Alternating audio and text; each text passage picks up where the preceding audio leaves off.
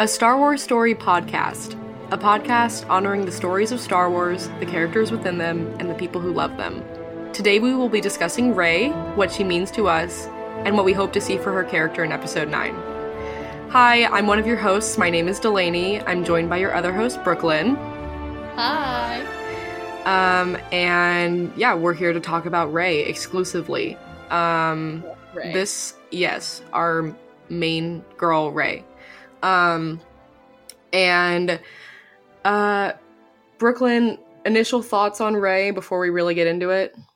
Initial thoughts on Rey. I just ugh, there's so much to love about this character and what she has brought to the sequel trilogy and what she has brought to Star Wars as a whole. And I think that her potential, like, it's honestly only gonna grow over time. And I think that as as as much as we are in awe of her right now, I think that like if we when we look back in five years in ten years, like we will like realize we're not even appreciating enough the gift that she is. Oh yeah, no, a- absolutely. Um, and before we really get into it, I just want to mention, and we're gonna be um, quote tweeting this on our podcast account. Um, but Christy, who is at Writer Chick Three, did an amazing thread on Rey. So if you haven't already had the pleasure of reading that, then we're gonna be um, tweeting that on our podcast account. So go check us out there at um, at ASWS underscore podcast. Um, follow us if you don't already. And please go read that thread because it's amazing. Um, Yeah. And we'll, and we'll be talking about it too here. So yeah, yeah. Um, do you want to do you want to just cover the thread while we're already talking about it? yeah let's let's go let's go on that um so first of all christy does amazing threads she's just great Yes. um and she did one on Rey. This was last year, uh, in November, but she just sometimes, you know, with you know, the internet can be the internet, and like Rey's not just getting not her due, like she gets a very undeserved hate, and so you know, just going through just like here are the reasons why Rey is such an amazing character. Um and just to like highlight it, you know, the first the first tweet includes compassionate and kind. Rey's hungry when we meet her, scavenging for quarter portions of food, but after rescuing BB-8 from Teedo, she feels compassion for him and can't even bring herself to sell the droid, even for a bonanza of portions. And I love that Christy brought this up because my that is like one of the moments that like really sticks with me when I think about Rey is her turning down that pile of food, especially as you learn more about her like backstory and history and kind of like the books and like other like outside readings that you can do on her character. And she re- like Rey really has trained herself to be like completely like self-reliant. She knows that like the only person who's ever going to get her anything is herself and she can't rely on anyone to help her. That's just how like the way that it is for her on Jakku. That's just the way, you know, she's had to be like learn to survive. But through all of that, she has not like that has not dimmed her ability for compassion in the slightest. Like she helps BB-8 and when he needs help and she, you know, she kind of gets roped into Finn's thing very quickly, but you know, she's there and she's ready. She is just so compassionate and is ready to she's ready to serve other people, no fully knowing and expecting not to get anything back from them. And especially like not any kind of thanks. Like she's not like doing things for any kind of reward. She is being compassionate and being kind towards others just because that is what she wants to do and then that is what is in her heart despite all of the like awful things that she has had to go through. Yeah. Yeah, it's it's really um like I would say like character dra- character trait driven the thread. Um so it like really focuses on certain character traits of Rey and then kind of unpacks those. Um, so yeah, if you haven't read it, please go give it a read. Um, it's Yeah. amazing. Um, Yeah, and so, so just to go through just the character traits that Yeah. Chrissy outlined. We won't read all of them, but the or the whole uh, thread because that that's on you guys to go read it because Yeah. really amazing. But just the character traits that she brings out is again compassionate and kind, fiercely protective, confident, defiant, courageous, heroic, and hopeful. And it just Rey is all of that and so much more, and it's sh- she's just such a beautiful character. Yeah, absolutely. Um, yeah, like Brooklyn had mentioned, there is a lot of context to her backstory um, in a lot of the books. And one that um, Brooklyn had mentioned to me that I had not read prior to her mentioning it was one of the, I'm assuming it was The Road to Seven, or it came out prior to The Force Awakens, or maybe after. I honestly don't know. But um, it was around the Look at the publishing date. yeah, I'm like, I honestly don't know, but I'm assuming it was Road 2, but again, don't quote me on that. It was published in December 2015, so like right as it was coming out. Basically. Okay, yeah, so so um the book is called Before the Awakening and it has 3 chapters, each one focusing on a single character. So you have Finn, Poe, and Rey. Um and obviously we're focusing exclusively on Rey. Um so um, Brooklyn, do you want to give just a little overview of the story and then we'll really like start to unpack it? Yeah, so um so all three of these stories Mm-hmm. basically bring you up um right to the moment that um Force Awakens starts. So both all like Finn, Poe, and Rey, all of their stories kind of get them to get them to where we see them in the movie. And so and and all three of them cover different lengths of time, Mhm. but they end up in the same place. And so Rey Rey's story takes place, I believe, over about it's like almost a year. It's like it's definitely over multiple months. Um, and so it it kind of frames what her day to day life was on Jakku and what it was like for her being a scavenger and like it starts out just like just how like day to day she was living and how like it, it or very early in the chapter it describes how she like runs out of like runs out of water very easily and she runs out of like food portions very easily. She has like a very very small like emergency supply. So at the begin so there's a there's a storm that comes through that is that lasts it's like a desert storm that lasts for i think at least a full day if not longer. And so we see her like running very quickly through those rations and you just see how like destitute she was and why she had to scavenge so aggressively. And we also see her um during that time waiting for the um waiting for the storm to pass we see that she has on her um walker that she's kind of made her home. She ha- there is a flight simulator that she has made from salvaged computer parts to be able to learn how to fly all of these different uh ships. And so she has all of this experience to be able to pilot ships. And um what when the storm unco- the storm passes and it uncovers a ship that um no one it was almost basically in working condition. And so she was able to fix it up and she basically got herself like 90% of the way there and then the last 10% were kind of these like really rare things that she didn't know how she was going to be able to afford to either buy or keep. And then these two other scavengers who were like a team found her um i'm trying to remember what their names were but they basically figured out that she had been hoarding supplies and was fixing something up. And they like proposed to team up and were like hey let's we can if we all fix this ship up together, we can we can um we can like split the profits of it.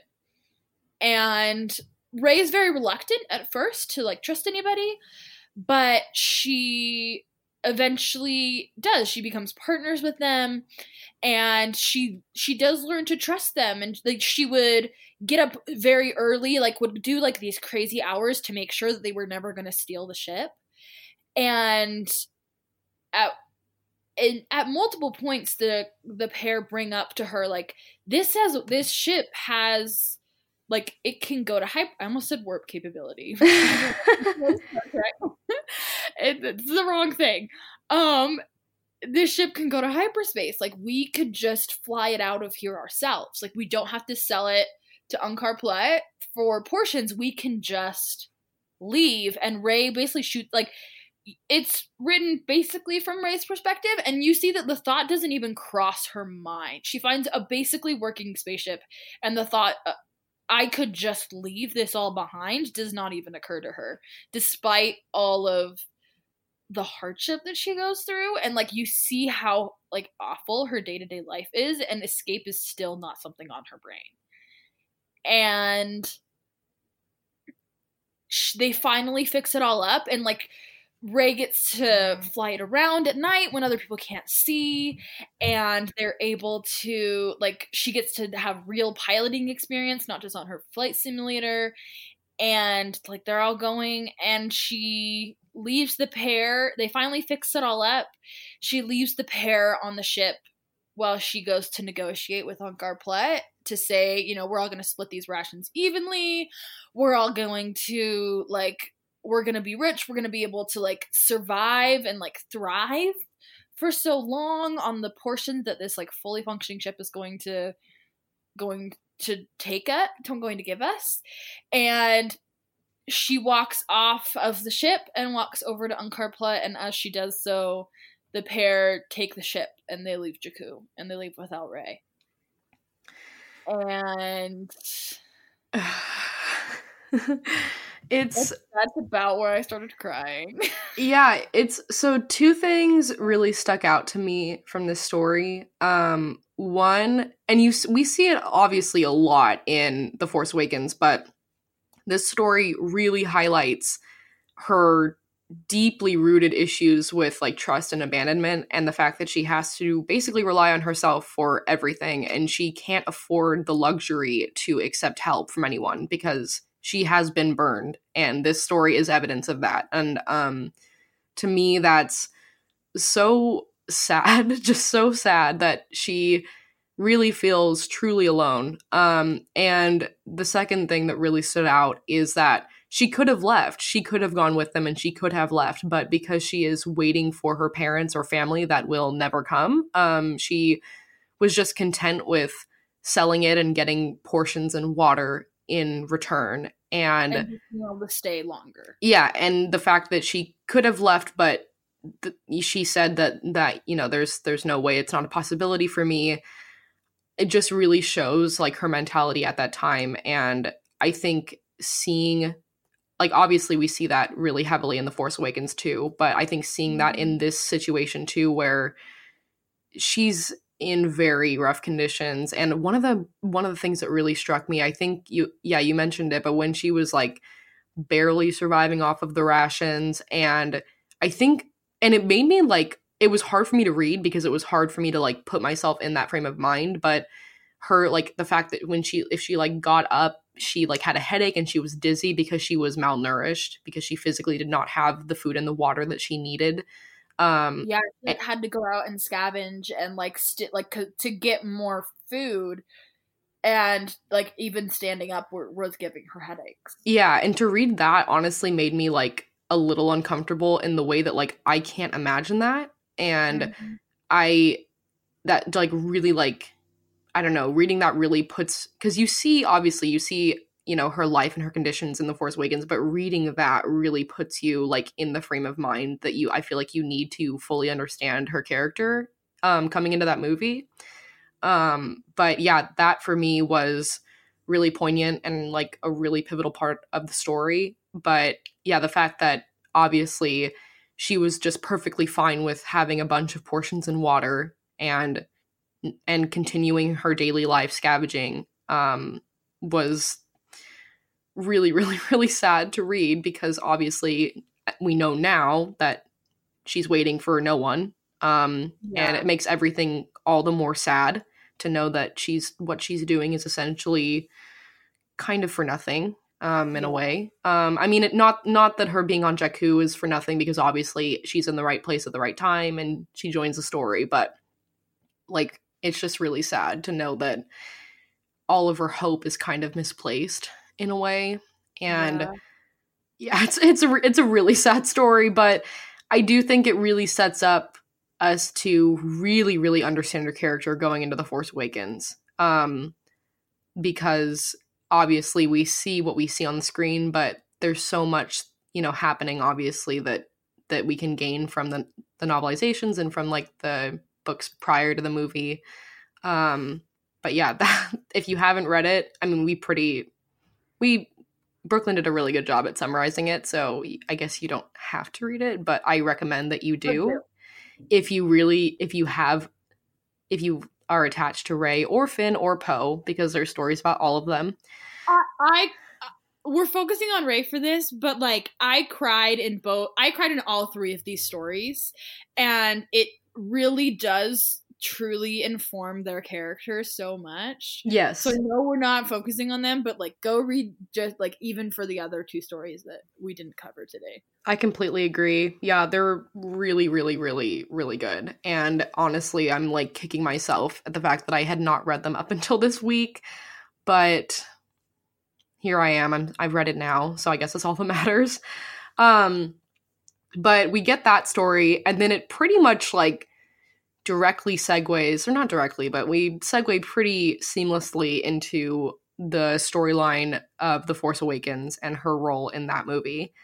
And there's a lot to unpack um, in that movie because it's obviously our first introduction to Rey. But um, I want to ask Brooklyn, what really stands out for you as far as Rey specifically in The Force Awakens? Specifically in The Force Awakens, I think the th- the three mm.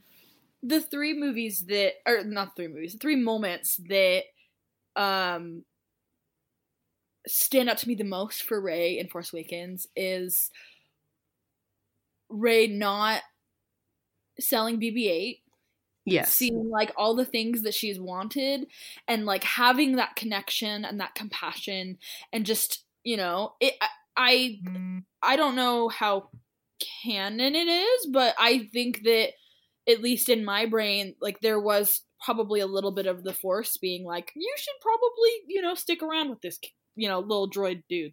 He probably should help you.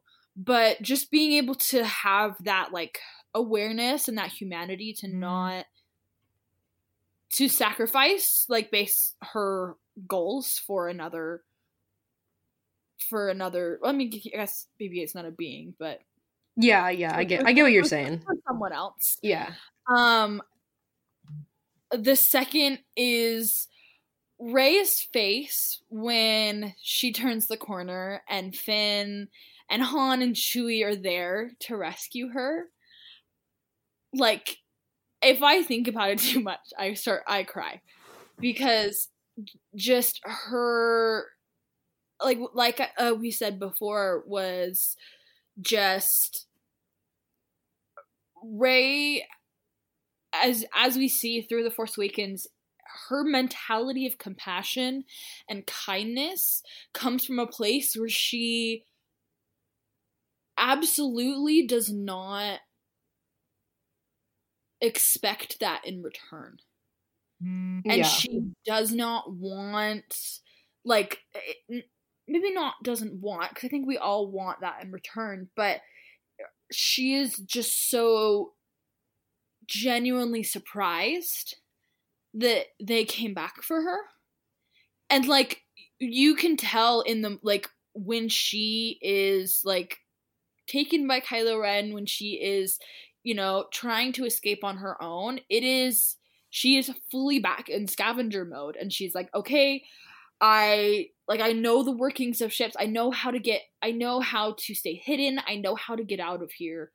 And it is like she's on her own and she's going to get herself out on her own because that is like her version of survival mode and to turn that corner and see Finn and Han and Chewie there and just this connection and just the fact that like anyone like that's the first time anyone has ever come back for Rey and just her face when that happens like it is I I feel like it is it is a very quick moment but it is so like there is just such sentiment there and it is just so filled with heart which a lot so much of that is you know due in very very large part to daisy ridley and john boyega's performance. And just oh it's so good. Yeah I think, I think my third one would be just in the fight with kylo ren when that lightsaber starts moving in the snow and it turns and it's Rey who oh. gets the lightsaber. And I think that cuz I I I one of my one of my best friends just recently watched um she hasn't really watched she like watched I think Phantom Menace and Attack of the Clones a while ago when she was like younger hasn't really watched Star Wars and she started I like showed her The Force Awakens and recently showed her The Last Jedi. We're like making our way through. And even without like I feel like at this point, if you haven't watched a Star Wars movie, there's still like lore that you know. Like you know yes. who Luke Skywalker is, you know who Darth Vader is. And so you know, through the movie, she's like, "Wait, where's Luke? You know, like what's happening? Where's where's Luke?" And when that lightsaber started to move, you know, she's like, oh, "Is it Luke?" Which I feel like a, that was a mm. lot of mm-hmm. people's reaction. Like it wasn't necessarily like narratively makes sense, but it, like we see a lightsaber start to move in the snow. You think of Empire Strikes Back. You yes. think of you know, and we haven't we've seen Rey use the Force, but not like that up to this point in the movie, and.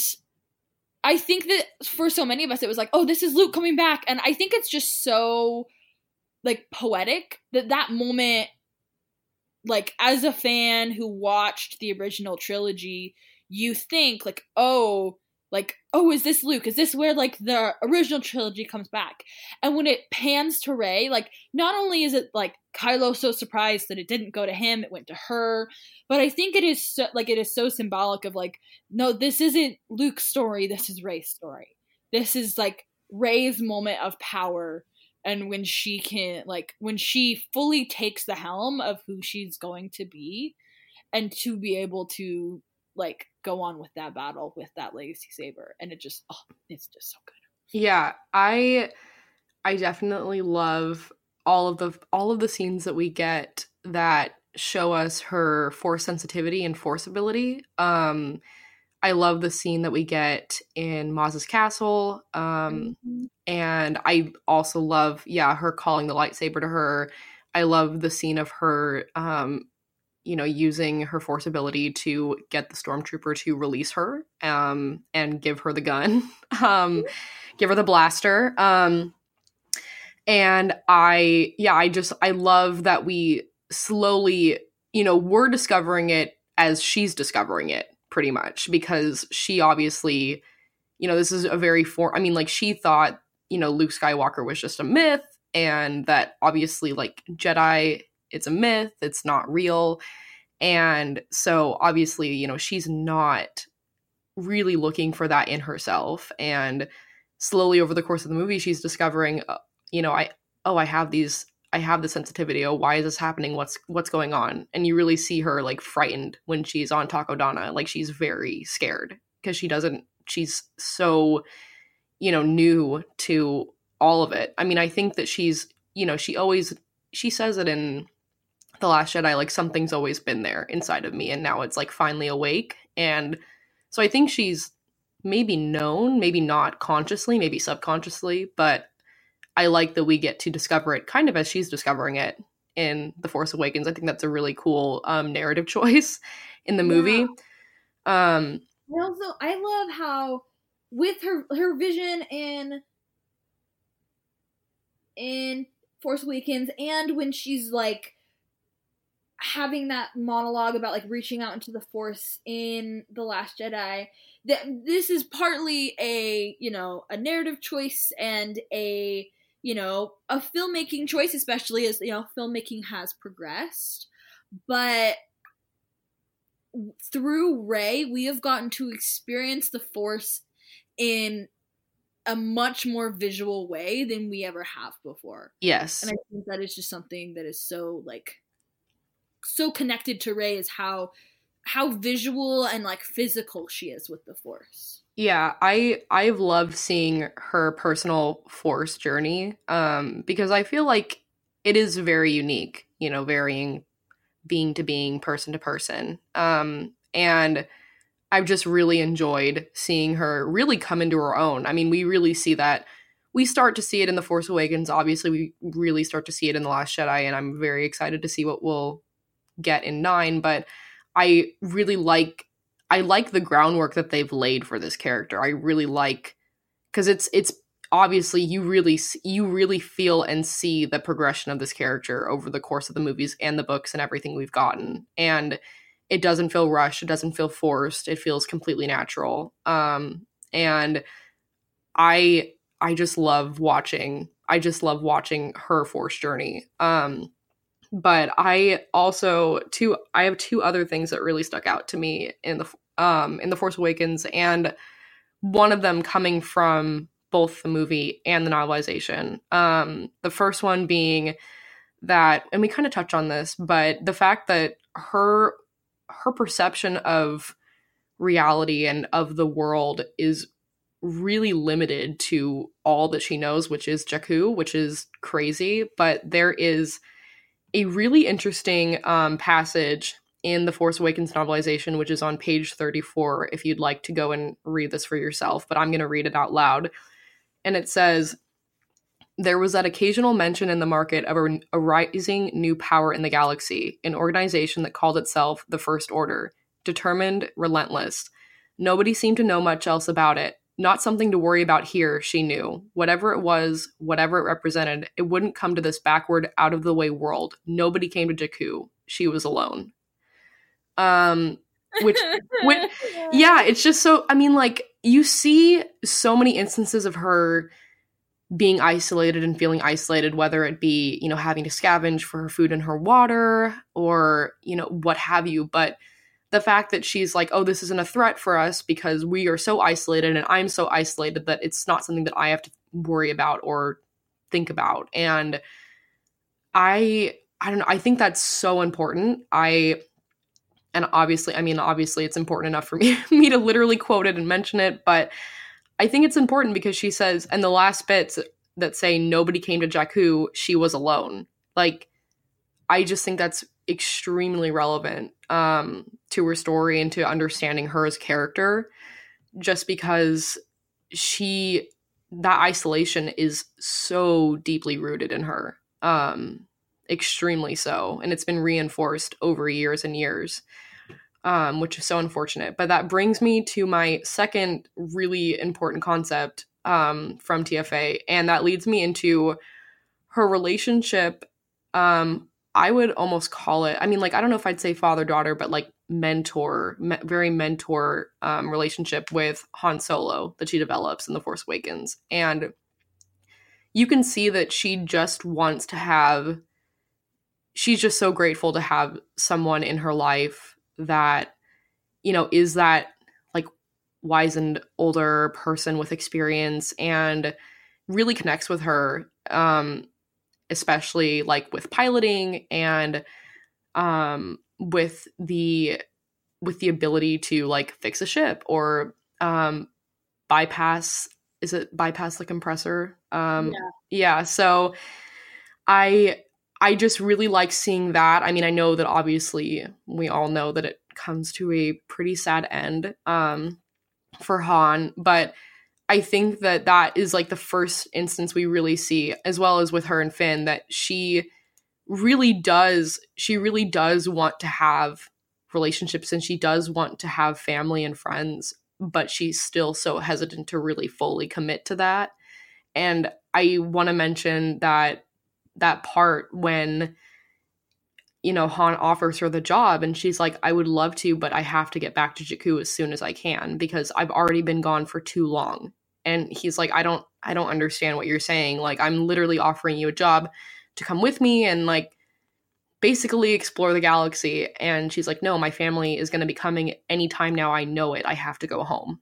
And so even though she's gotten a taste of what it's like to have other people in her life, real people in her life who care about her, she's still so focused on the past and that and her like blood family that she is kind of really putting a wall between her and these other people who aren't technically family but they could be um and that to me is like really i don't know it's just it's so it's really sad but i think it's it really it's very important to her character. I mean, you really see it. Like it's yeah. something that you know, obviously, I mean, she gets she's really independent and that's that, you know, it's great, but it can also be to a fault.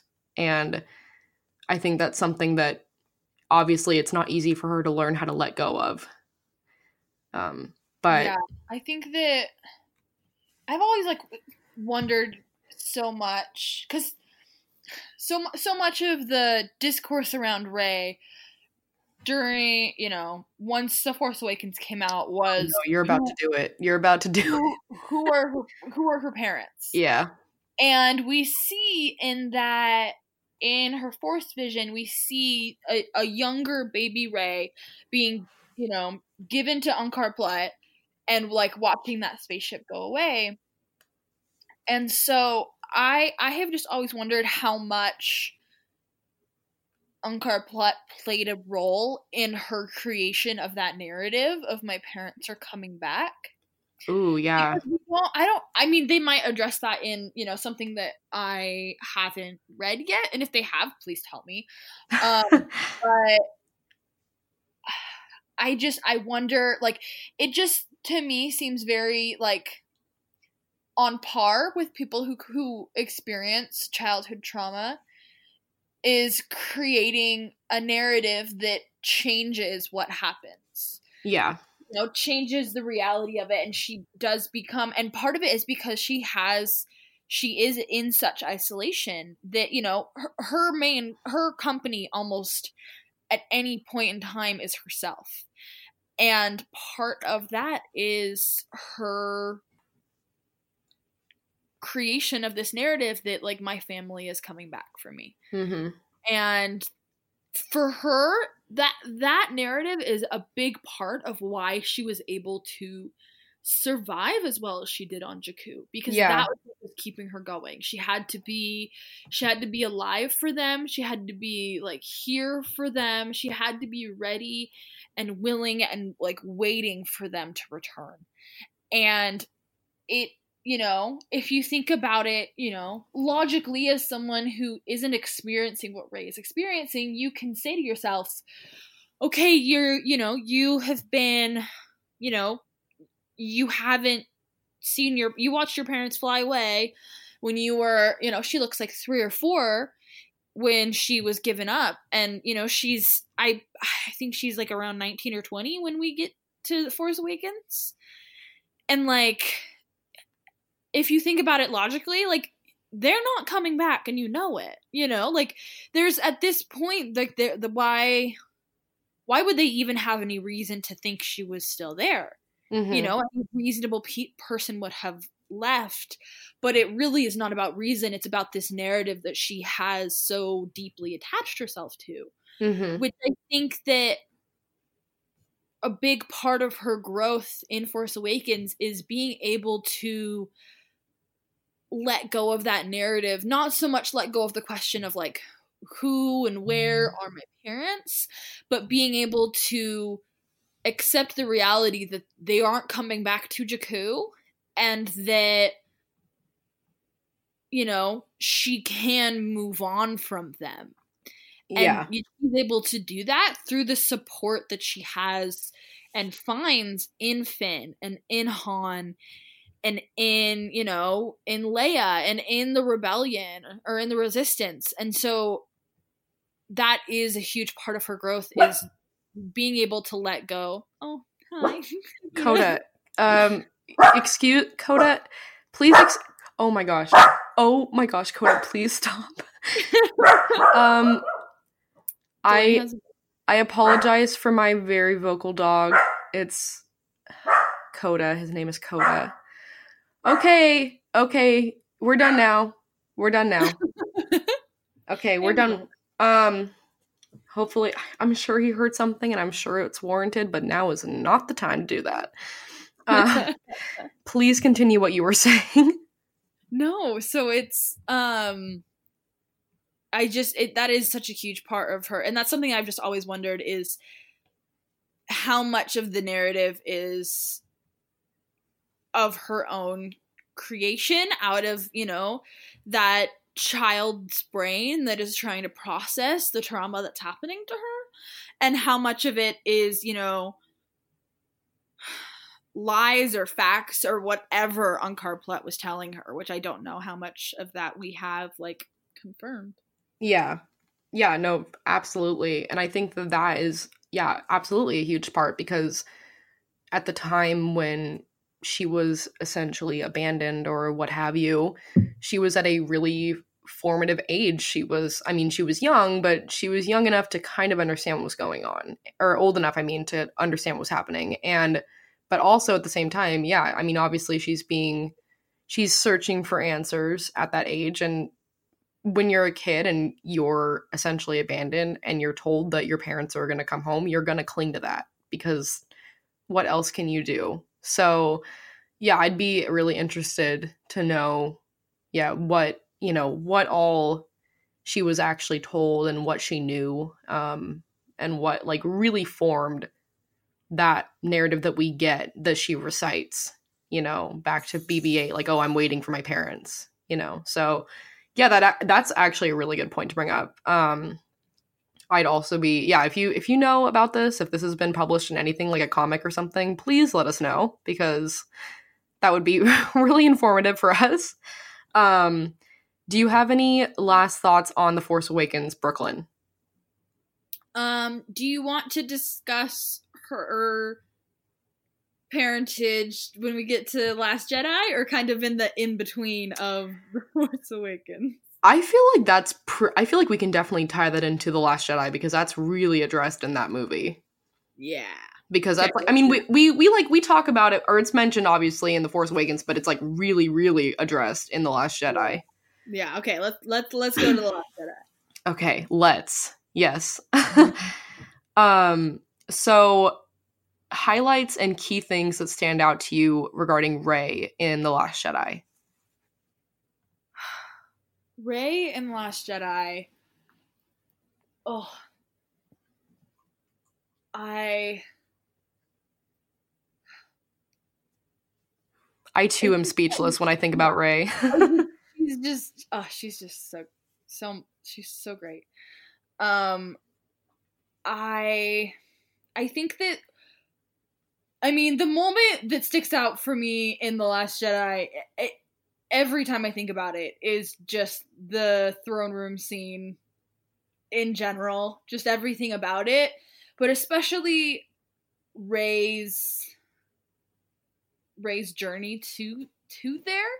It was one it's one of those things where, you know, going into The Force Awakens if you had told me that you know, Kylo Ren and Rey were going to fight together, like back to back, like fighting with, like, not against each other, but with each other in this movie, I would have laughed. And I think that, you know, Rian Johnson does such a beautiful job of getting you narratively to that place within within The Last Jedi. And I mean, the visuals of that scene alone are just absolutely breathtaking. Just like the the red and the you know the the clashing of the like the lightsabers with the guards and it's just it really is just so so so like beautiful both narratively and visually. Um I think that another moment that stands out to me is is is when Rey is first experience like fully experiencing the Force, not in a moment of like crisis, which is when she, which is how she experiences the Force in the Force in the Force Awakens is every time it's her, you know, like when you know when Finn rescues her, he's like, "How did you get out?" And she doesn't even have the words to be like, "Oh, well, I just used the Force." She was just like, "I I don't know." I couldn't tell you. You wouldn't believe me. I don't know what happened. you know, she uses the force. You know, it's not until Kylo tells her like, "You're strong in the force, and I can teach you." In the middle of their battle, that she's like, "Oh, that. That's what. It, that's that's what I've been doing. Oh, okay, cool, cool, cool." And then goes from there. Yeah. So I think that that moment where she finally convinces, you know, Luke to teach her, and she reaches out through the force and a like i said before we get to see the force in such a visual way. And Rian Johnson just did such a beautiful job of framing that you know visual visualization of that. But something that i think stands out to me is and i've i've talked about this not on the podcast but just in other places before um of when Rey, you know Rey sees that darkness in the force and do, she does go go mm-hmm. towards it and is you know not not not even necessarily tempted by I I mean I guess tempted is the right word but she is intrigued by it and she goes after it and Luke immediately writes her off because of that. And I feel that in many places at least in the Jedi that order that we have seen as a whole in the prequels and in the original trilogy is that any acceptance of of darkness inside of you to the Jedi seems like a fault. Mm-hmm. And that, you know, which we have seen basically that all of the Jedi that we have seen in the movies are like Im- a they're imperfect people but the order itself is quite imperfect by the time we get to it and even in the mm. prequels and so i think that Rey is a good example of except because Rey has darkness and she has a power and she she like there she has extreme trauma in her in her past and i think that you know, we see we I mean, we see in the original trilogy Luke being tempted to go to the dark side. And Luke's upbringing is pretty uneventful until he leaves Tatooine. And he is still tempted and we have a, you know, a girl who grew up under such traumatic circumstances.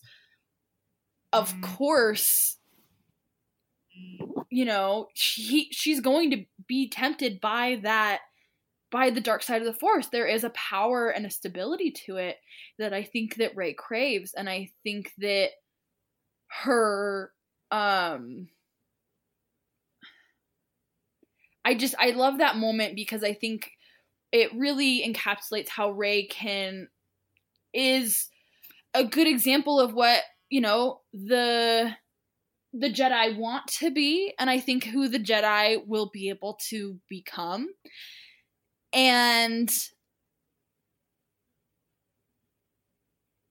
her just her acceptance of both you know the darkness and the pain as well as the light. And i think that she uses that darkness to inform her light.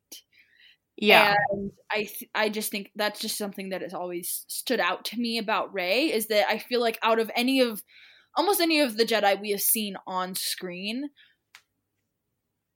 Rey stands out to me as one who has been able to achieve the best balance between saying like I am a Jedi and I use you know the light side of the force and I use the force for good and I can see and accept and validate, you know, that there is pain and there is, you know, there is that darkness and it doesn't mean that you're a terrible person and it doesn't mean that you're irredeemable, which is the whole reason why she's able to see what she sees in Ben Solo and that sh- why she feels compelled and um you know, validated in her reasoning to go and to meet him on the death on no, it's not the Death Star, just on his ship.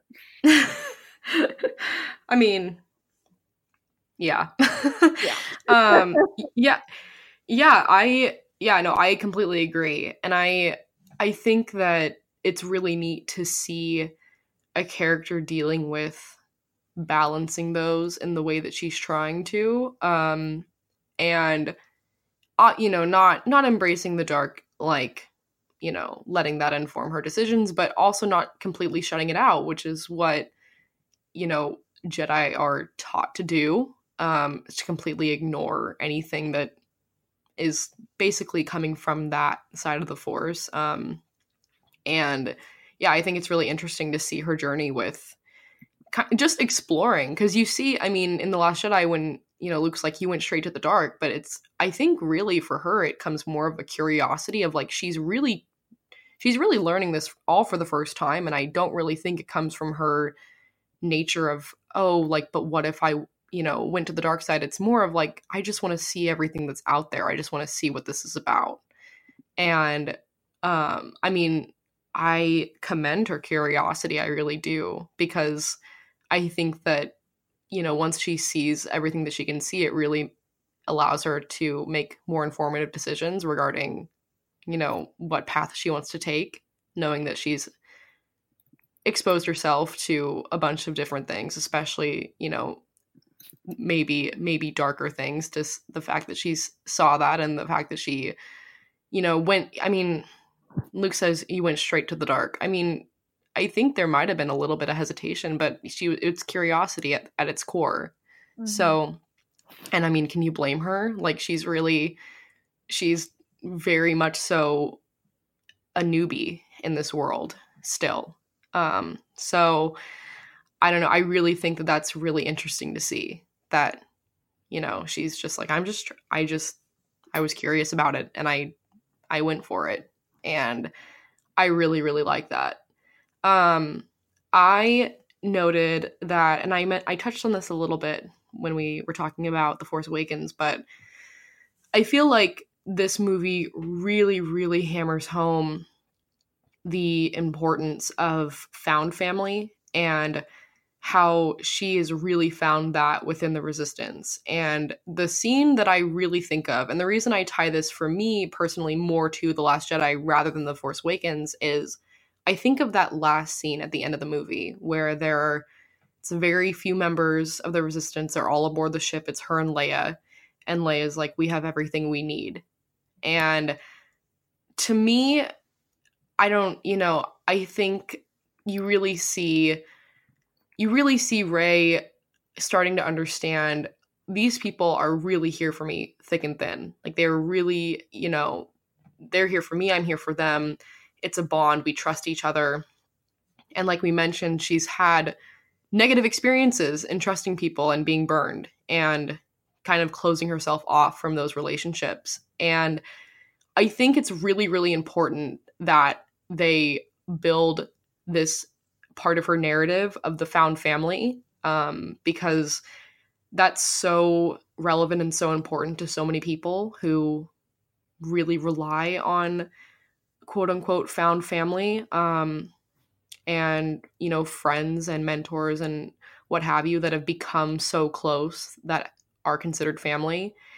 And i i just love that that's part of the progression of her narrative because it starts out really bleak in the force awakens it really does and now you know in the last jedi we see her as a more highly skilled force user we see her you know, really, really trusting these connections that she's made um, and really leaning on them in a way that she hadn't really let herself before.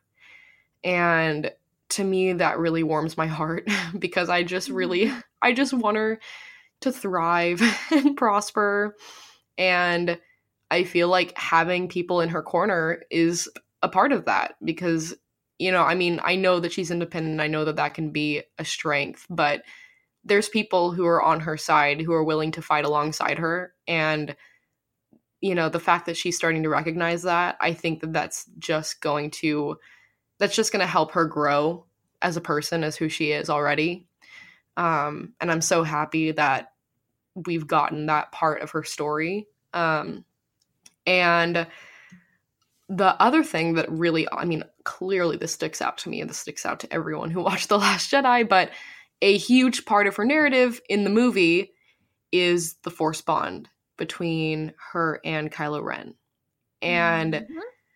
and I I I remember watching the movie for the first time and just being very fascinated by the nature of what was happening. I don't think I really understood like when that first scene was happening, I it took me a second to really kind of fully grasp cuz it's some it's unlike anything that's really been seen and I was not confused but just a little, you know, it was it was like stunning, quite literally stunning. unexpected to say the least. Yeah, absolutely. Yeah, no, I definitely like I mean, you can speculate all you want, but I don't I don't know if I would have ever ever speculated that that was going to happen. Um cuz you know, we know that they're intrinsically linked as the two halves of a whole and you know, the two main parts of this story of this sequel trilogy, but I don't know if I ever would have guessed that they would have been that intrinsically linked to the point that they would have been bonded through the Force and would have been able to communicate through the Force, which is pretty insane um, in a really cool way. In a really cool way. Like, it's wild to me um still yeah. i mean that movie's been out for forever and it's like i still think about that and i'm just in awe of it honestly um, thank you, Rian Johnson, for giving us that because it's really cool. Um, but I think, I mean, Brooklyn, do you have any thoughts about that as it relates to her character? Because I mean, I can just like yeah. talk about it, but I want to pass it off to you because I spent a lot of time talking about found family. yeah, no, the force bond I think is so. I mean, it it is a key part of the entire narrative of you know, The Last Jedi, but it is a huge part as well of both Kylo and Rey's character and how they both develop. And I think that, you know, we've talked about how Rey, you know, while she has this immense capacity for compassion towards others, she, for most of her life, saw that as like a service she was doing to another person and that it in no way expected it to be reciprocated. And so we see her learning to open up more with with Finn and with Han in The Force Awakens, but in The Last Jedi we see both Rey and Kylo exposed in a way that they it, to a level neither of them ever have before. And so this i think that the force bond just puts her in a you know state of vulnerability in terms of like being connected in the force like that especially with such strong force users that they're able to you know see see what the other wants. They're able to see and like be there for each other in a way that you know is new not only to star wars but to the two of them. And i yeah absolutely. and watch Rey learn to be learn to open up to kylo and learn to you know hear his part of the story and hear his um hear his perspective on things. And you know she extends that compassion that we saw her extend in the force awakens to kylo. And you know it's not a question of deserve. It's not a question of, you know, is he is he worth the compassion? Is it, you know, because Rey doesn't just let him uh, like she brings up Han. She brings up um all of these you know things that she you know she's legitimately calling him out on and i think that she's able she's she uses that you know innate compassion that she has. And that is how she's able to bring herself you know to to go to him and to be able she for she through the force she creates a bond with Kylo that you know is on an on a level that is just you know she has not seen before. And so i think that the force bond is really important to Rey opening up and to Rey i think i think that we will see in um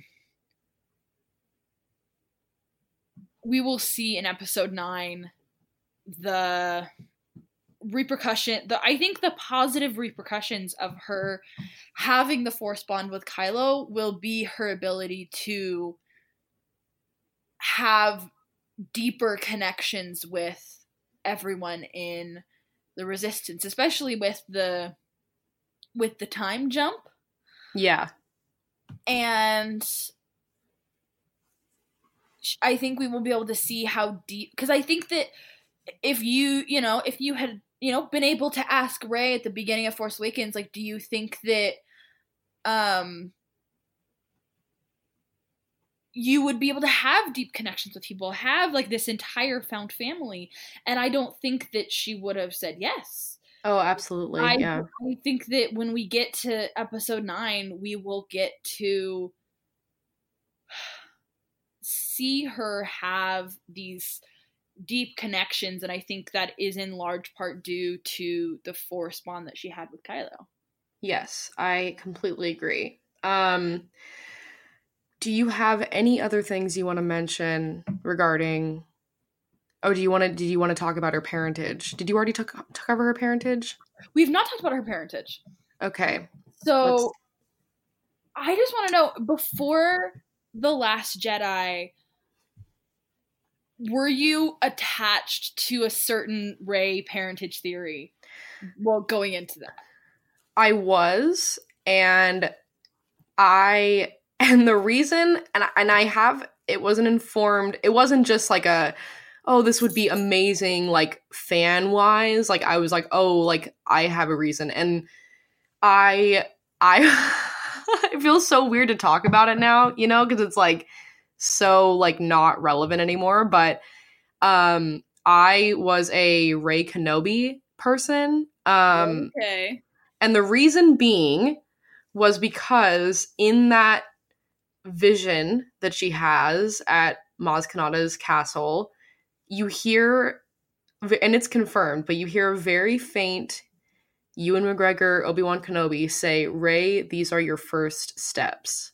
And and you hear Yoda too, but obviously, like, I'm not like, oh, she's Yoda's child. Um, but you hear you hear Obi-Wan Kenobi and I'm like, okay, I don't know like time-wise how this would work, but I, I'm I was like clinging to it because I'm like I'm like logist logistically speaking, I don't I didn't I did not think about that. I was just like, oh, there's like a direct tie, like a direct direct tie to because she wasn't having like a vision she wasn't having visions about Luke, you know what I mean? So I was like, okay, like we have like a direct tie to a Jedi that we already are very familiar with.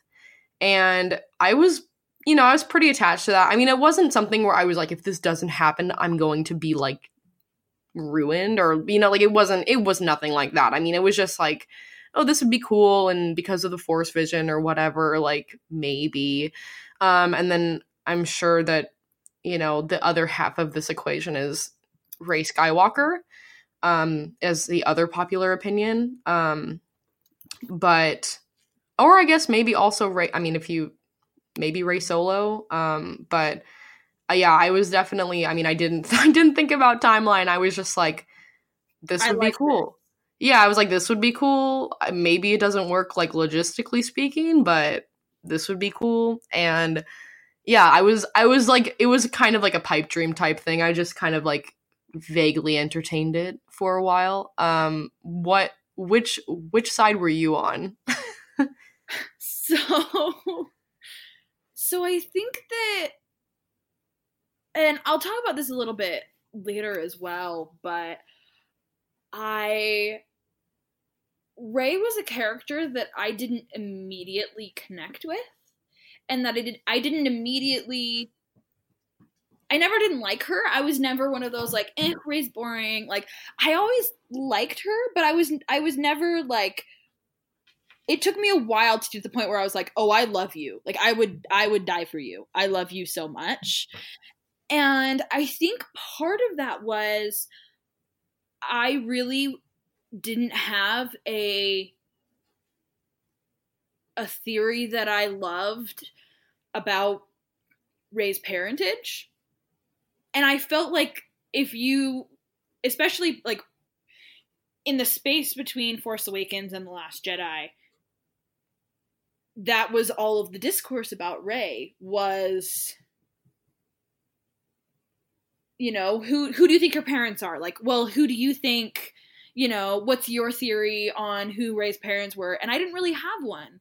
And so I think I it like kind of alienated me, I guess, from Rey and being able to be like I cuz I felt like I did because I didn't have one, I was like I guess I don't really like her character that much, which wasn't true. I really I really did. It was just so for me having Rey be Rey nobody, I I liked because you know I like the idea that you know you can come from anywhere and like while there is something to be said for you know blood heritage there's also something to be said for you know the people who are just out there and who are you know these ex- you know there are a lot of people who are very force sensitive who are very strong who don't have the last name skywalker and so yes.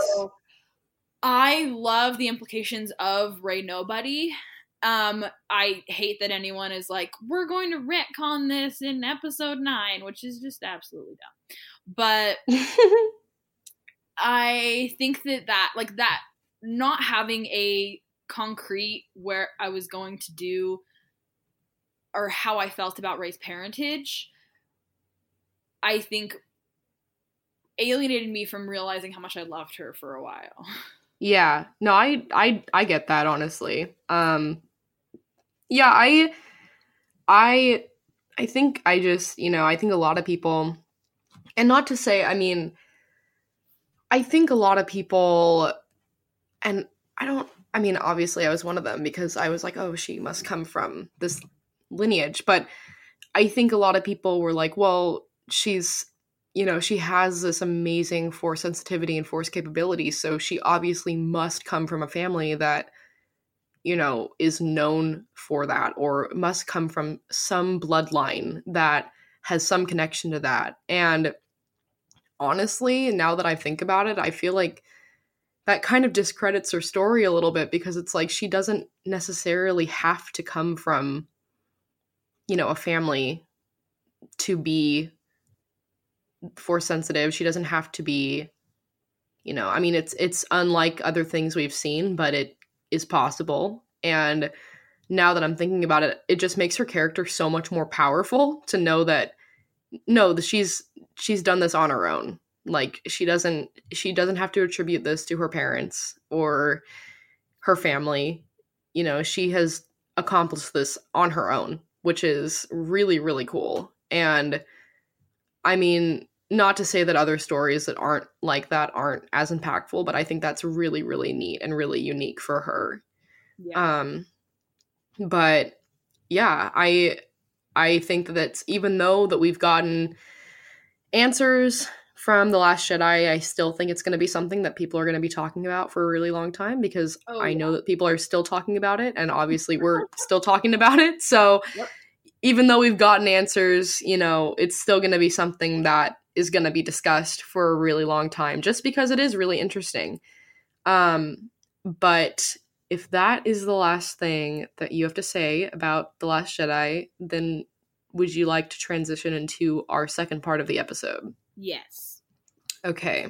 So we are going to be talking about what Rey means to us. And by us, it's the listeners' responses that we asked for on our Twitter account, and then each of us individually. So we're going to cover the responses that we got from our listeners first. And I'm going to pass it over to Brooklyn because she got quite a few responses to her tweet, I believe.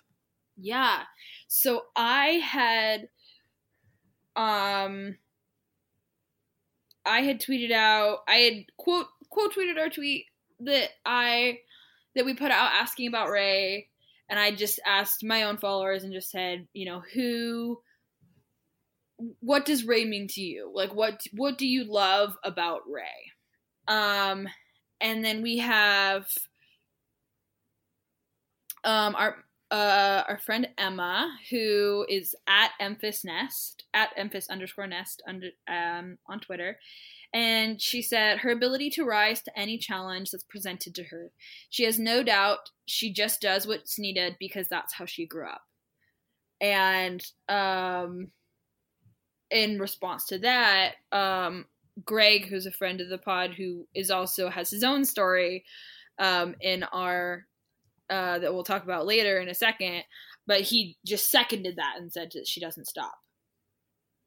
Um, we also have, um, I'm so sorry if I pronounced your name wrong, but I think it's uh, Jacelyn Bolin, um, also lesbian Jedi on um, Twitter, that just she just sent a gif or a picture that just said lesbian. And her said her strength comes from loving and respecting women, which I love. I love when people head canon. Um, I love when, you know, I I don't love that we have to head canon our queer representation into Star Wars, but I do love when people bring their own head canons to to the to the story. And then yes. we also have um, X Wings in History responded saying, despite being raised as a slave by a literal trash monster, she has been universally universally kind and never sought to take out her feelings on an innocent galaxy, which I love. You know, we've talked about how you know her capacity for compassion in um in the in Force Awakens and um and we've been able to you know see that there and yeah it was just it's super awesome mm-hmm and we got a few DMs um, on our podcast account. One of them is from Greg at Creature124, who we, who we have mentioned on this podcast previously. Um, but he had a pretty a pretty interesting story and I'm just going to read it verbatim as he mentioned it or as he was typing it to me. Um, and this happened at Celebration um, in Chicago a few weeks ago, just to just to set the scene. So, Greg says to set the scene, my friend Kelly and I are sitting at a bar in a pizza joint after one of the days of celebration, chatting general Star Wars. I eventually say that Rogue One is the best Star Wars movie, and the guy sitting next to us interjects interjects and asks me why. Evidently, he found that opinion very controversial. It quickly becomes clear that he is an anti sequel trilogy type, and we ended up having a tough but good faith discussion of the various things on which we didn't agree. Eventually, the conversation turns to Rey, and he opens up with the statement that Rey has never failed, and oh boy, do I have some feelings about that. I won't try and quote from the conversation, my memory isn't that good, but I'll paraphrase out his challenges and our responses. Rey has never failed. Cue serious puzzled looks from us. The entire arc of Rey and Kylo are attempting to turn each other in TLJ results in her failing pretty decisively. She believed she could turn him to the light, and she believed it so strongly that she abandoned her training with Luke to pursue that goal, and she did not succeed. Rey has never lost a fight. She even beat Kylo Ren, an experienced lightsaber lightsaber fighter on Starkiller Base. Rey and just to just to clarify, the Rey has never failed and then what I just read, those are quotes from the person who is having this conversation with Greg. So Rey has never failed, Rey has never lost a fight. Greg goes on to say, Rey has yet to be in a situation where her winning wasn't feasible. On Starkiller Base, Kylo was badly wounded, literally pounding on his wound to stoke his pain and stay conscious. Even if you do that, even if you do think that Kylo was a good duelist, I sure don't. He was in far from top shape there. Another quote, which is, Still, she should have lost a fight by now. To which Greg responds, Rey should not have to need to lose a hand to avoid being called a Mary Sue. Rey's losses so far have been emotional only, it's true but that is just as important and impactful. He disagreed here, and we wrote it off as a fundamental difference of opinion and moved on. We also talked at length on how it is great that Rey came from nowhere and nothing, about how it keeps the fantasy of Star Wars alive for new fans and opens the door for so many new stories.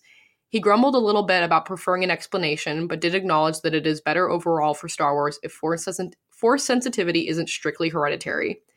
Overall, it was really refreshing to talk to someone with such a different view of Star Wars offline.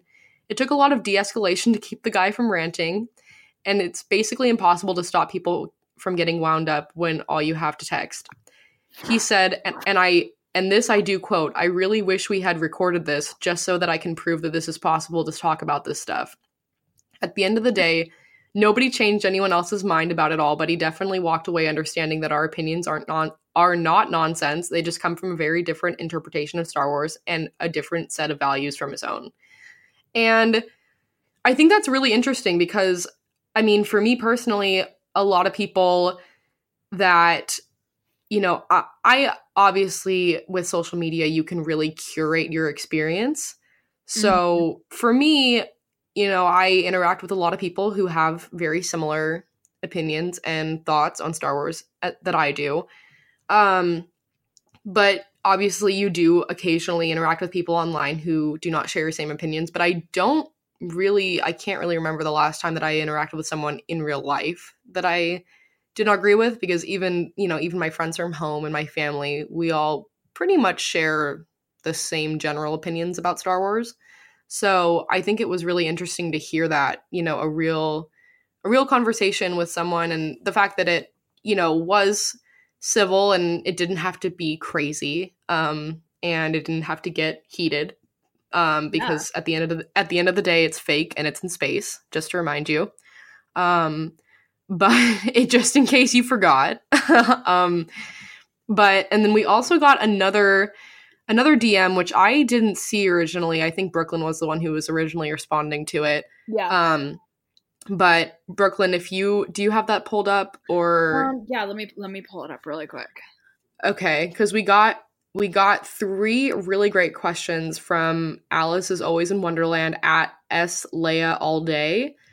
Um and I think we could just yeah take a moment to just discuss those three questions. Um on the podcast because I do th- I mean they're really they're I think they're really relevant and poignant um, especially to this discussion, which is tailored to this character.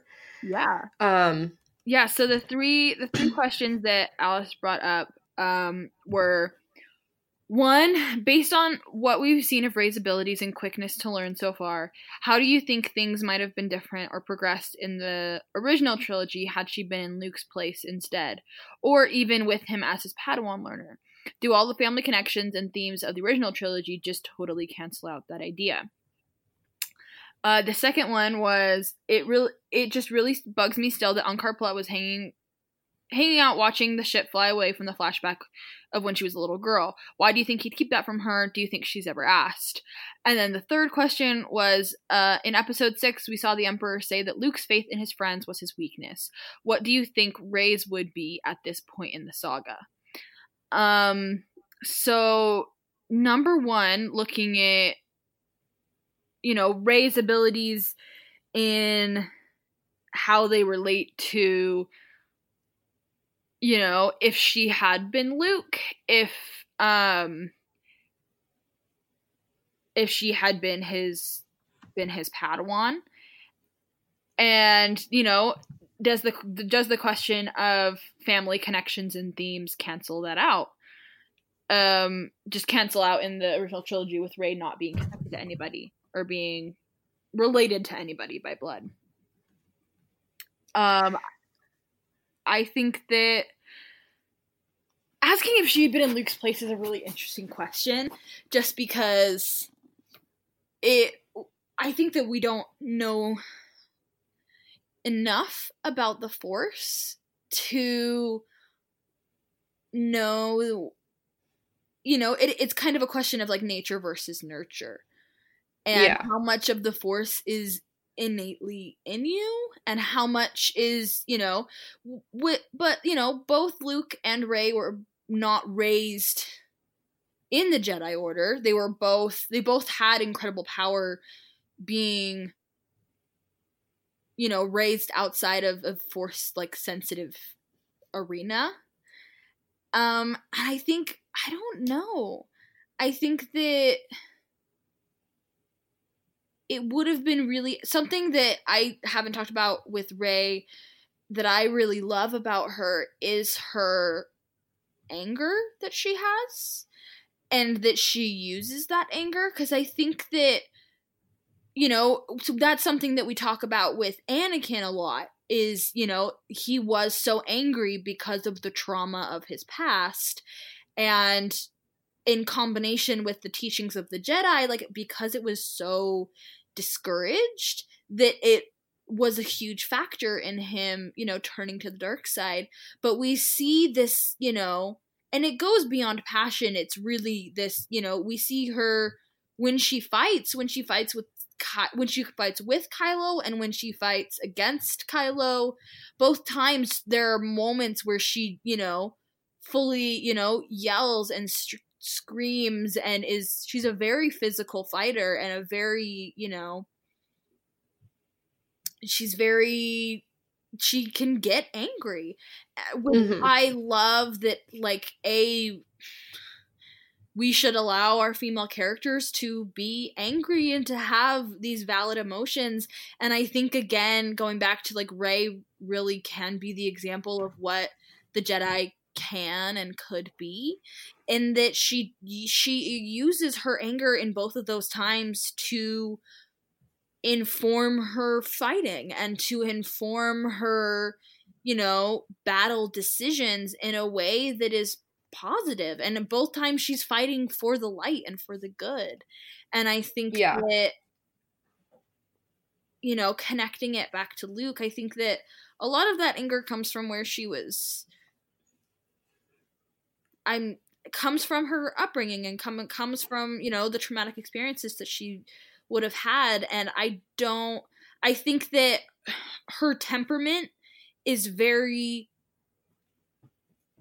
tuned to the story that she is in Yeah. and you know that aspect of found family and you know her temperament is what allows her to have that compassion for Kylo and while I we do make a lot of comparisons between Rey and Luke and how their stories are very similar and how you know just being the main character of both of those you know these trilogies as this pillar of the light side of the force Mm-hmm.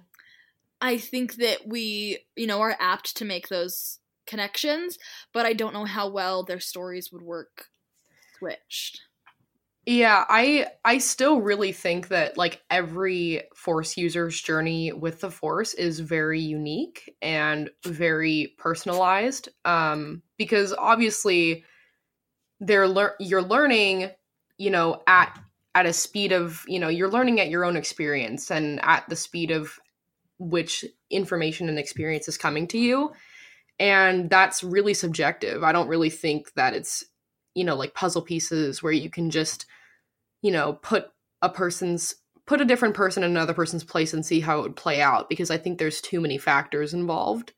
Um but I mean, I think it's really interesting to think about. I just don't I think it's easier said than done Yeah. regarding like answering that question because I really do think that force journeys are really really personal and really subjective um and look different person to person. Um and we get to the second question which I we kind of already covered that a little bit. Um Yeah, Which I think is- we, the you know the Unkar Plutt you know, what role does he have in that scene? And Yeah. I don't I like we like we said we don't know how much like canon has given us in terms of like what did he actually say? What does he actually know? Um kind of thing. But yeah, I think that is definitely an interesting, you know, how much did he contribute to the narrative of her parents, not just her parents leaving, but that her parents could come back. Yeah, I think it's really interesting. Um, and since we already covered that one, I'm gonna go to three, which and this I really like, um, which is in episode six.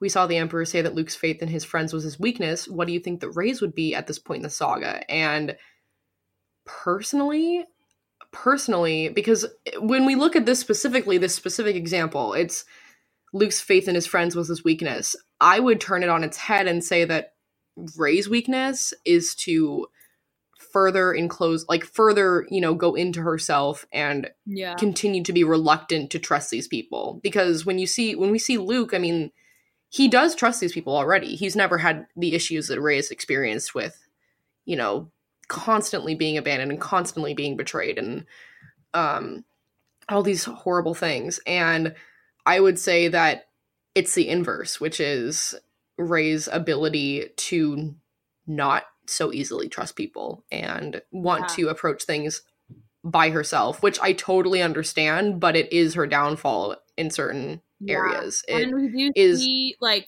i'm interested to see how she works because i like we've you know we've heard multiple times in you know in the lead up to episode 9 that you know finn and poe and rey are going to be on kind of for at least a portion of the film on an adventure together and they're going to be working very closely together and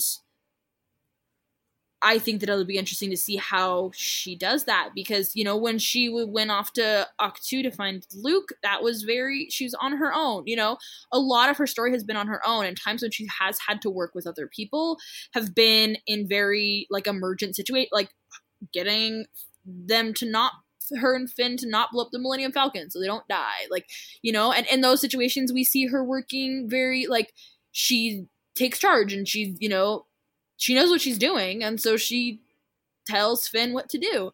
And so I think that working as a team, I'm interested to see how well that goes for her and how she transitions into not being alone and not being the only person on her, you know, that there are people that can have her back.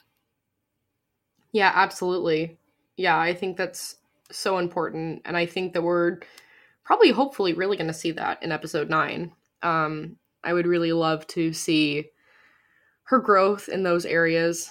Um, and yeah, I think that her, you know, for her character to really grow, I really do think that, you know, we'll have to see that, you know, fully being able to trust those people in her life. Um, which you know obviously is easier said than done for her um but i think that we are set up to do that after after the foundation that has been laid by the previous two films.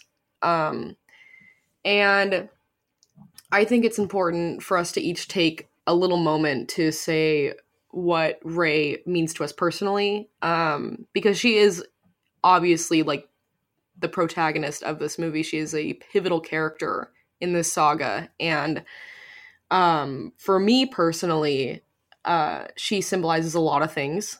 The five key things that i've noted to me that she really symbolizes and that i really see um and respond to with her character are hope persistence longing curiosity and loyalty. And hope just i think obviously we can see in ever i mean she's hopeful in so many ways. She's hopeful that her family's going to return to her.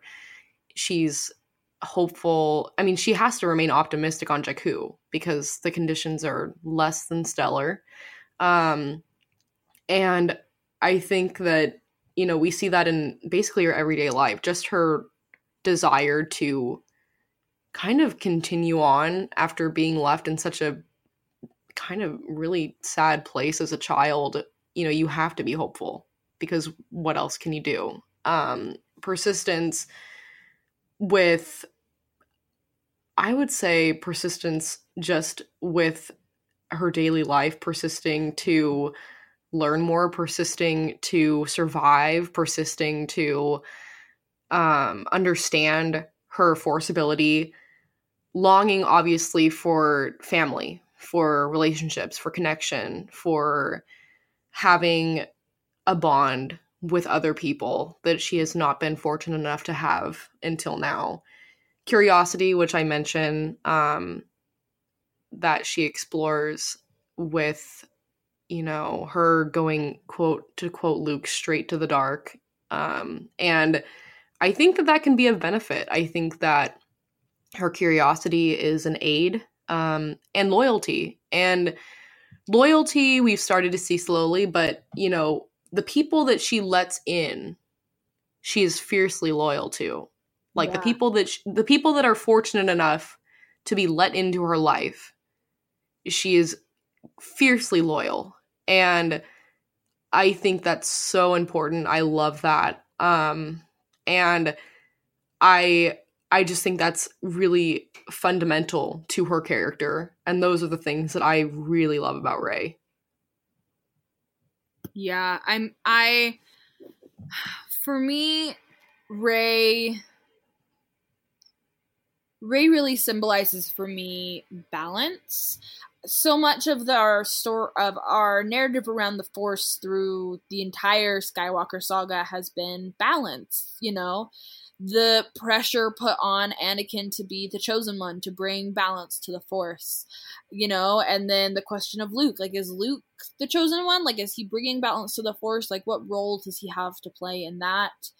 Um, but I think to me, while she may not be fitting in a prophecy per se, I think that Rey really embodies the ideal of balance within the force and being able to say and what I I love about that is that Rey is not she's not emotionless. She's you know, she she has very, you know, she's very emotive and she doesn't she's not suppressing anything but i think what Rey has is good at just intrinsically is her ability to validate both the good and the bad within her and within other people and be able to say you know all of this is making up who i am and it's informing who i am and that doesn't mean every you know, second of every day, I am like a hundred percent neutral. That's not what balance is about. But I think for her having the balance in her persona of being able to say like it helps her to be more empathetic and to understand Kylo and understand Luke and understand where these people who have been thrown into her life are coming from. And the Skywalker saga has been all about balance from the beginning. And I think Rey doesn't have to be a Skywalker to play a key role in that. And mm-hmm. to be a just such a such a good example of what what balance within ourselves can be. And even outside of you know the force like it rey is rey's version of balance is something that we can take into our own lives and into you know how she acknowledges what is within her and what is is within others i think is just so admirable yeah absolutely um, and our final section of this, our closing chapter of this episode, is what we hope to see for her character in episode nine. And for me personally, really at the core is I really want to see her come into her own as a force user. Not that she hasn't already, but I am assuming that this is going to be you know her like her fi- we're gonna see final form rey where we're gonna see her you know we've seen the we've seen the foundation being laid evolution yeah yeah exactly like we're we, Yeah, exactly. Like Rey- we've seen, Rey we've a- seen. Rey is a Pokemon. She just it's the same outfit but just slightly tweaked. The more Yeah, she's evolving. she gets.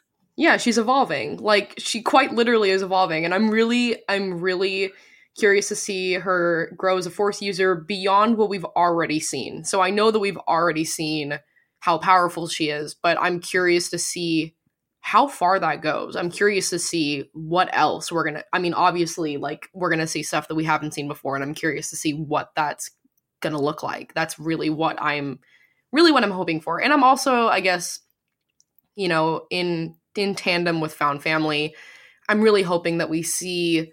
I'm really hoping that we see how powerful those bonds are in this, in this last movie in this closing chapter, um, because we've had two movies to really set set the stage for those, and I'm really hoping I'm really hoping that we see some growth in that area for her um, because I think that's that's just really what I want. I just want her to thrive and to be taken care of and um, and to be protected. I just want her to be okay, honestly.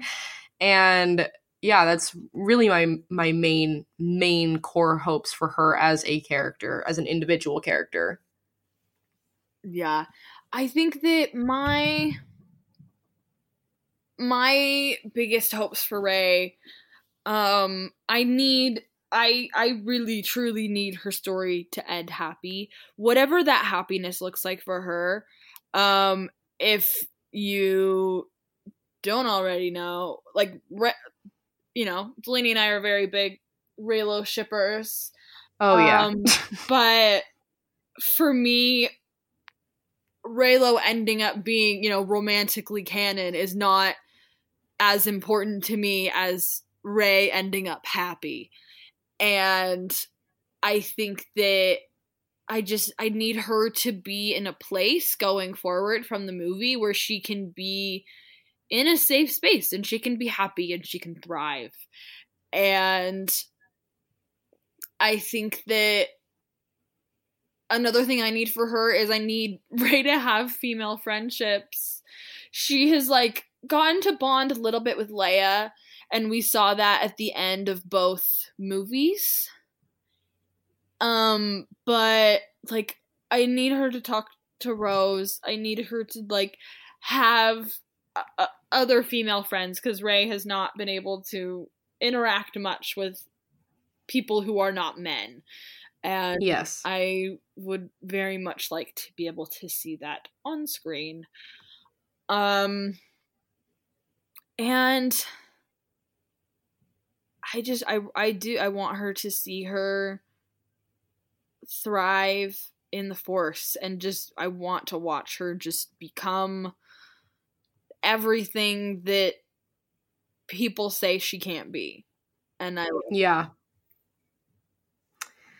Yeah, I completely agree. Wholeheartedly. Yeah. All right. Wanna should we close this out? Yes, we should close this out. After talking for an hour and a half. yeah.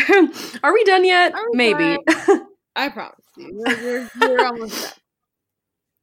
So that was our Rey episode.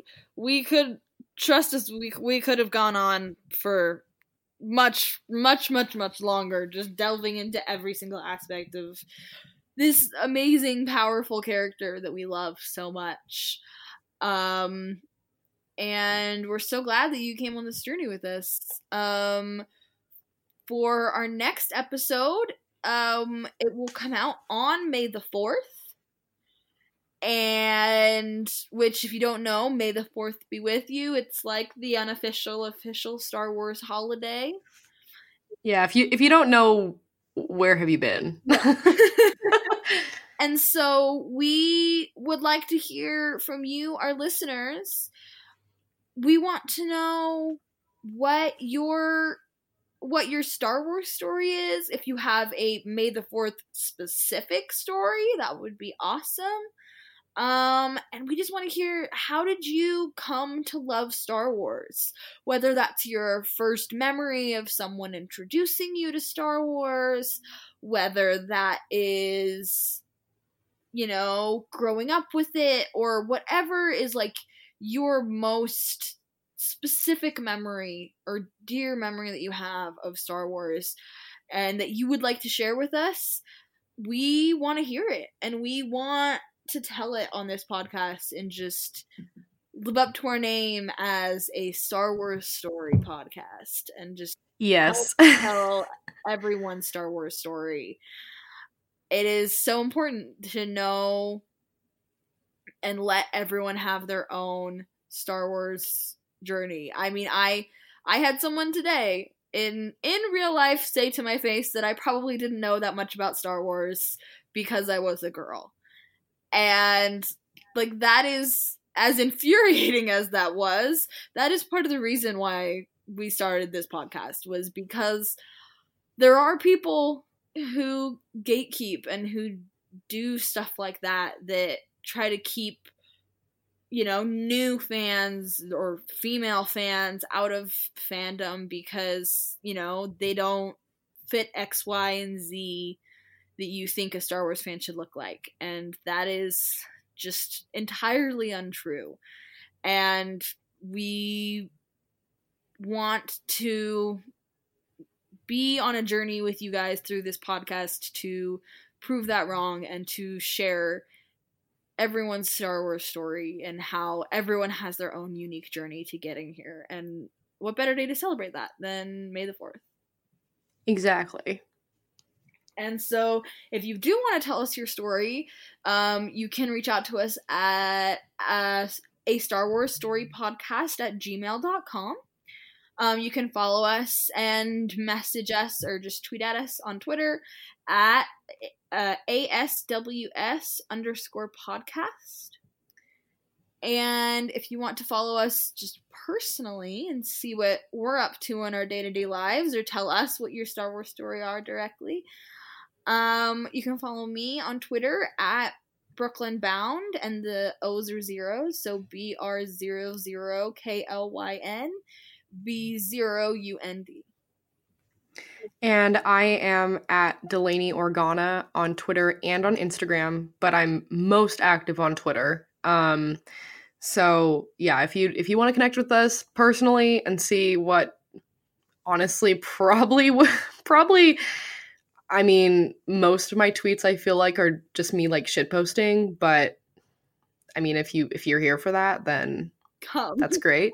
yeah if you're here for that, then great. I feel like that's the majority of what my Twitter is at this point, which is honestly fine, but I literally think that's what I would describe it as. Um, but thank you so much for listening to this episode. Um, we hope you enjoyed it. We hope you respond to us, get back to us about your Star Wars story, and may the fourth, may the oh my gosh, I almost said may the fourth be with you. Um, I guess we can do that the next time, but to actually end this episode, may the force be with you. May the force be with